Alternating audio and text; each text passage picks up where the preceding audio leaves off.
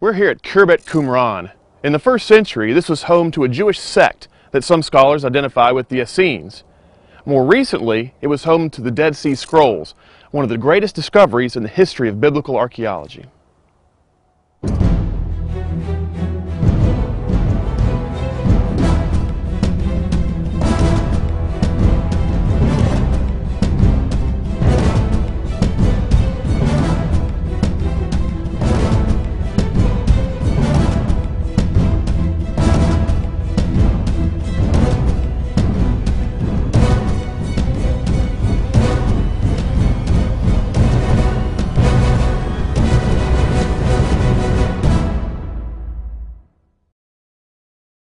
Khirbet Qumran is an ancient site in the Judean desert. It was occupied briefly during the period of the divided monarchy, which came to an end following the Babylonian destruction of Jerusalem in 586 BC. It was resettled in the 2nd century BC and abandoned once more following the First Jewish-Roman War. At this time, Jerusalem was destroyed by the Romans. It has a history filled with debate and controversy, but there are many things that Christians can learn from exploring this fascinating site. Qumran is located only about a mile northwest of the Dead Sea. It sits about 9 miles south of Jericho and 14 miles east of Jerusalem. The area in which it's located is now known as the West Bank. The Dead Sea sits over 1,300 feet below sea level, the lowest point on planet Earth. It enjoys an average of 330 sunny days a year and receives less than 2 inches of rainfall annually. Although summer temperatures can reach over 100 degrees Fahrenheit, winter temperatures range between the high 60s and low 70s. The area in which the Qumran community was located is arid and desolate. Although it is nearly lifeless, there is a kind of stark beauty here.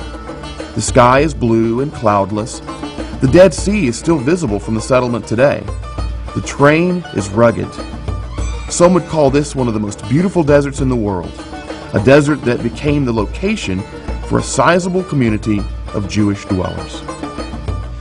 I imagine that the people of Qumran went to the Dead Sea and the Qumran area because it was so desolate, because it was so distant from the rest of life and from the threats of people destroying their work.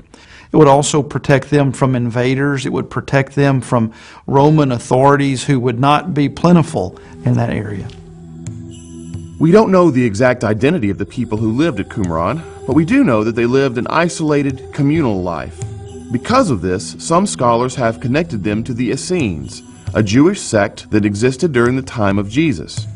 This group was dedicated to the strictest observance of the Mosaic Law. We do know a few things about the community here at Qumran. We know that it was comprised of mostly adult males. There is a graveyard to the east of the settlement with over a thousand graves, and in many ways it resembles a modern graveyard. The graves were ordered very neatly, and the dead would receive a headstone after burial. French archaeologist Roland de Vaux excavated at Qumran in the early 1950s and found that these burials were mostly adult men. There were very few women and no children. Regardless of their precise identity, the residents here lived an ascetic life that was just as harsh as the environment in which their community was located. These particular figures withdrew to this remote spot.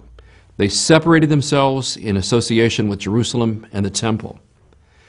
The community seems to have lived an ascetic life with significant and stringent regulations concerning membership, the ownership of property, communal activities, education, and especially dedication to the Torah. As a separatist group emphasizing a, a radical notion of purity, this remote site served their withdrawal very well. Qumran was home to a settlement of about 200 people, and it was very modest. The walls were field stones. The floors were dirt floors or flagstone pavement. There's no ornamentation, no paintings, no mosaics. The lifestyle they lived here was one that was very austere. The residents here were deeply concerned with ritual purity. We can determine this from the presence of ritual bathing pools called mikvaot. A mikveh had a set of steps by which residents would descend into the pool on one side, immerse themselves in water, and ascend the stairs on the opposite side. This practice had some similarities to Christian baptism, but was used here for the purpose of achieving a state of ritual purity. Those who defiled themselves in any of various different ways were required to ritually wash through immersion. And in fact, it does seem to be an act that was administered by the individual to himself. It's worth noting that this differs from Christianity, where immersion is the point of entry into the church community. It is only done one time. And in the Christian religion, this immersion, called baptism, is clearly tied to repentance, to confession, and salvation from coming wrath. When you put these pieces together and we think back to the Qumran environment, obviously the practice of immersion, especially on a frequent basis, would require access to a large water supply. The community here had an interconnected system of pools and water reservoirs that was filled by the nearby Wadi Qumran. A wadi is a riverbed that is dry most of the year, but when it rains in the mountains, a wadi will fill up very quickly and produce a raging torrent of water. These flash floods are incredibly destructive and can wipe out virtually everything in their path. But the community at Qumran figured out how to channel this water into their pools and ritual baths by means of an aqueduct. Although this flooding happened only a couple of times a year, these rare instances provided enough water for the community year round. Literature discovered at Qumran gives us some insight into the beliefs of the people who lived here. This group had a distinctive set of beliefs and practices that set them apart from other Jewish sects, such as the Pharisees and Sadducees. At the time that the Dead Sea Scrolls were written, there were a number of these sectarian groups within Judaism. There were the Pharisees, there were the Sadducees, there were the Zealots, and then there were these individuals out at Qumran that subscribed to a peculiar way of life and to peculiar doctrines of their own. The residents of Qumran had messianic and apocalyptic beliefs and referred to themselves as the sons of light. They believed that God would help them triumph in battle over another group called the sons of darkness. They followed a figure called the teacher of righteousness, who called them to live holy lives. The residents here lived a life of ritual purity, disconnected from the outside world. At first glance, this could seem self righteous and judgmental, but the literature discovered here reflects a deep religious conviction, characterized by humility and dependence upon God. In one line of the Hodayot, or Thanksgiving Scroll, the writer rejoices by saying, I thank you, for you have dealt wondrously with dust, and mightily with a creature of clay. A passage like this makes us think of biblical texts like Psalm 9:1, which says, I will give thanks to the Lord with my whole heart. I will recount all of your wonderful deeds. Other passages in the Hodayot demonstrate a reliance upon God. The wicked of the people rush against me with their afflictions, and all the day long they crush my soul. But you, O my God, turn the tempest to a whisper, and the life of the distressed you have brought to safety, as a bird from the snare, and as prey from the power of lions. When discussing the beliefs of the Qumran community, we naturally turn to the greatest treasure the site offers, an archaeological discovery we know as the Dead Sea Scrolls. Sometime during the winter of 1946 or the spring of 1947, a young Bedouin shepherd by the name of Muhammad Adib discovered the scrolls. He stumbled upon the cave in which some of the scrolls were hidden while searching for a lost animal. He found seven complete or nearly complete manuscripts in all, and thus the Dead Sea Scrolls were discovered. After changing hands numerous times, the first scrolls wound up in the hands of scholars who recognized their value. They figured that if a few scrolls had been found, there might be more. So from 1947 until about 1956, scholars systematically combed the area. They would find over 900 scrolls in 11 different caves. This was the greatest archaeological discovery of the 20th century. The Dead Sea Scrolls were a remarkable discovery of some 900 different texts found really that range from the 3rd century BC to the 1st century. Because of the arid and dry climate and because of the uh, area around the Dead Sea being so dry, you see the preservation of these texts that have given us one of the greatest archaeological and textual finds in history. The Dead Sea Scrolls were found in caves just like this one above me. In Cave 1, the scrolls were found in earthenware jars, and so they were very well preserved. In Cave 4, they were found just scattered about on the floor. They were not as well preserved, but there were over 500 found in that one cave alone. These caves contained anywhere from a single fragment to a few dozen manuscripts. Cave 3 contained the famous Copper Scroll, a map listing what seems to be 64 different sites where gold and silver treasures and sacred objects were hidden. So far, no one has successfully deciphered it. Another famous site was Cave 11, where the last of the scrolls was discovered. The greatest find here was the Temple Scroll, the longest of the Dead Sea Scrolls. It essentially rewrites the law and offers details concerning religious regulations pertaining to the temple in Jerusalem. The Dead Sea Scrolls date from about 250 BC until the middle of the first century AD. They were written in three languages Hebrew, Aramaic, and Greek. Copying these documents was a long and laborious task. Excavators identified one room at the site as the location where scrolls were produced. This identification was made partly on the basis of the discovery of inkwells. Because inkwells are so rare, it suggests that this was where the scrolls were copied or at least assembled. Scholars have identified this room as the scriptorium. This is where the Jewish scribes would have put together the books we now know as the Dead Sea Scrolls. If we were to go back in time, we could imagine long tables filled with individual pages waiting for the scribes to stitch them together. But why were the scrolls hidden in the caves? The belief is that the community here hid them shortly before the Roman army advanced upon the area. The First Jewish Roman War took place in AD 66 to 73.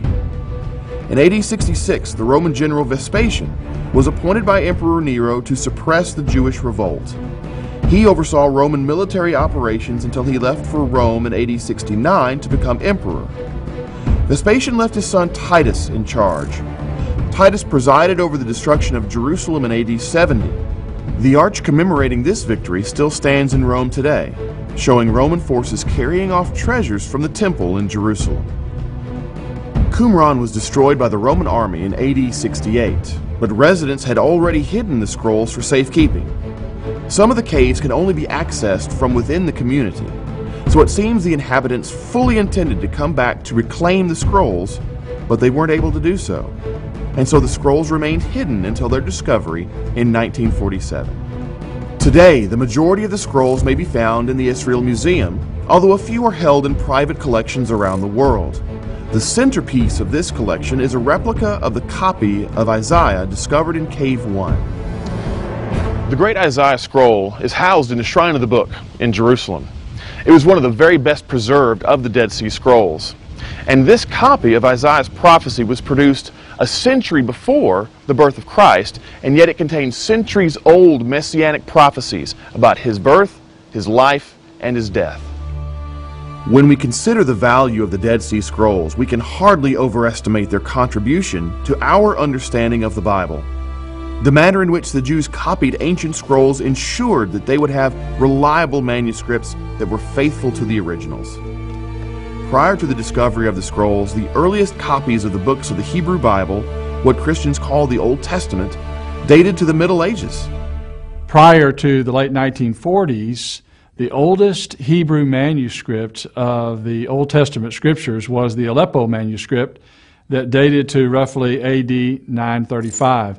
Now, the Dead Sea Scrolls date to the first and second century before Christ.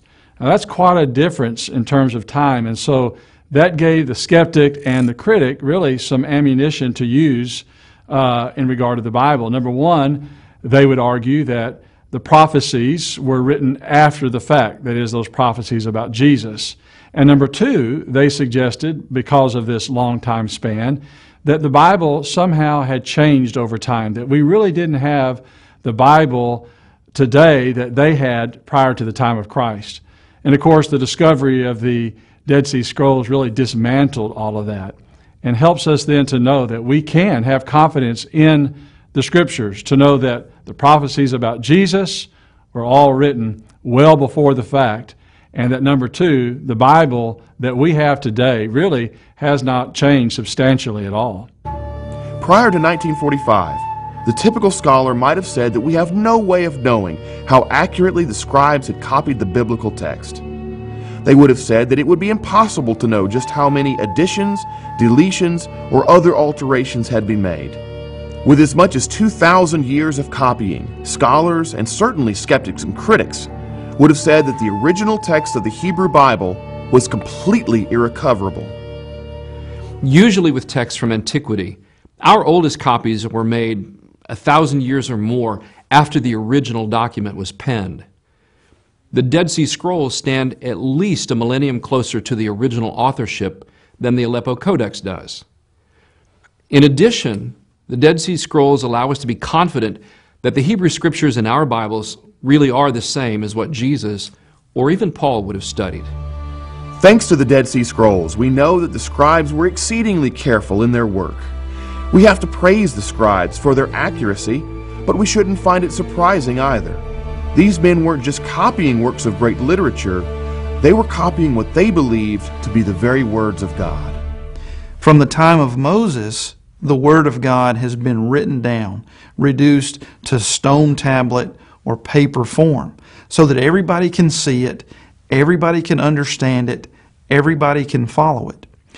The people at Qumran held up God's Word in great esteem, and they went to great lengths to preserve God's Word. And it's the same in the New Testament, where Jesus' words are written down and the words of the apostles are written down, and they still form the very basis of our faith. They are our connection to Christ. What can we as Christians take away from studying the ancient community at Qumran, and what spiritual treasures can we discover? First, we have to get out into the world. When we look at the community that lived at Qumran, we see that they were intensely concerned with ritual purity. They observed it much more strictly than any other Jewish sect. They essentially withdrew into their own community in the wilderness and separated themselves from everyone else. We may feel a similar temptation in the church. We may be tempted to look at all the evil in the world and retreat inside the walls of the church, using it as a safe haven or spiritual bunker. This may have been the mindset of the Qumran community, but it was the opposite of what Jesus taught. In the Gospels, we find him seeking out the very people that polite society would have labeled as socially undesirable. These are the very people Jesus made a concerted effort to reach. The Qumran community's isolation represented a flight from the world, from those deemed impure in some fashion. In contrast, Christianity doesn't represent a withdrawal from the world. There is a rejection of the world's values and practices in favor of those advocated by Jesus and taught in the Scriptures. But Christianity seeks to reach out and influence the world positively. The Great Commission itself emphasizes engagement, not a flight from those in our, our neighborhoods, our cities, our nations.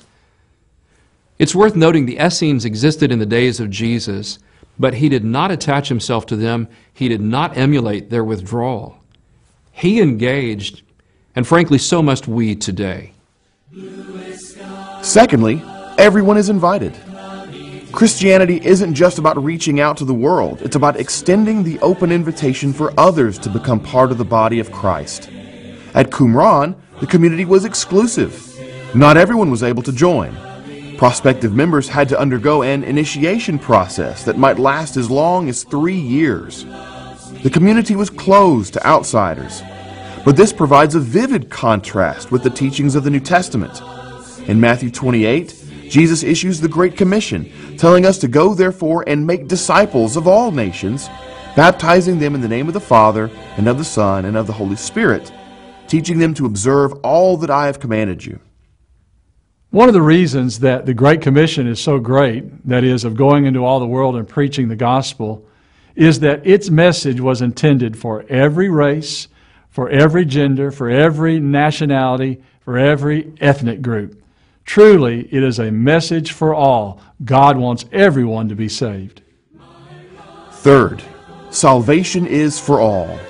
Paul makes a similar claim in Galatians 3 when he indicates that the community of faith is open to men and women, Jews and non Jews, and members of all classes and socioeconomic strata in society. There can be no discrimination between them. James warns against this very thing when telling believers not to show favoritism to the wealthy or to discriminate against the poor. When a person today is baptized into Christ, they become a part of the family of God, the church of our Lord, the church of Jesus Christ. And as a part of that family, each of those individuals stand on level ground at the foot of the cross. Everyone has an equal opportunity to experience salvation through the work of Christ on the cross. And unlike the harsh, ascetic life like the one practiced at Qumran, Jesus tells us that his yoke is easy and that his burden is light. Finally, while there are many lessons to be learned from studying the Qumran community, perhaps the greatest lesson of all can be garnered from the treasures themselves. While the scrolls are priceless, their existence provides testimony for the reliability of the biblical text. The Dead Sea Scrolls provide another reminder that Christianity is founded upon credible evidence, evidence that a believer should be prepared to share with others. Our faith as Christians is not based upon some myth or fable, or it's not based upon some blind leap in the dark. Our faith is built upon evidences. And over centuries, archaeology has given us a multitude of evidences that really give us a rational and logical reason to believe. Qumran holds valuable lessons for us as Christians. The people who live there give us an example of determined commitment to God, but their beliefs also provide a contrast to the uniqueness and remarkable openness of Christianity. The Dead Sea Scrolls give believers everywhere confidence that our Bibles are reliable. Thanks to the Jewish scribes and their meticulous methods of copying the manuscripts, we have priceless copies of the biblical text that are over 2,000 years old. These artifacts reveal a treasure trove of information and a priceless message of hope. You are the heavens and I am a star. You are the thunder and I am a whisper. Quietly longing to be where you are. Quietly longing to be where you are. You are Almighty God. When you first arrive, the secluded Qumran area is uh, unassuming. A largely barren and grayish surface gives way to, well, the deep furrows and sharp drops at the edge of a wadi or a watercourse. Attention grabbing caves appear in the walls of those furrows. The entire setting lies in the foreground of a quite different looking ruddy and jagged hillside that's not very far to the west. At first glimpse, I found the scene ruggedly appealing, but probably exceptional only to maybe a determined hiker or a curious spelunker. But the natural beauty belies the significance of this area and the events of its history. When we put together the rough beauty of this place with the knowledge of its past and the treasures that were only recently discovered, then the site takes on a new, extraordinary appeal.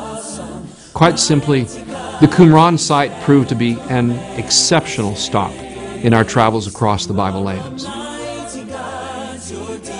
Getting to visit Qumran and see the place where the Dead Sea Scrolls were written provides a kind of sober exhilaration. Uh, it's exhilarating because you're getting to step back in time and visit a site where Jesus' contemporaries lived and worked and worshiped.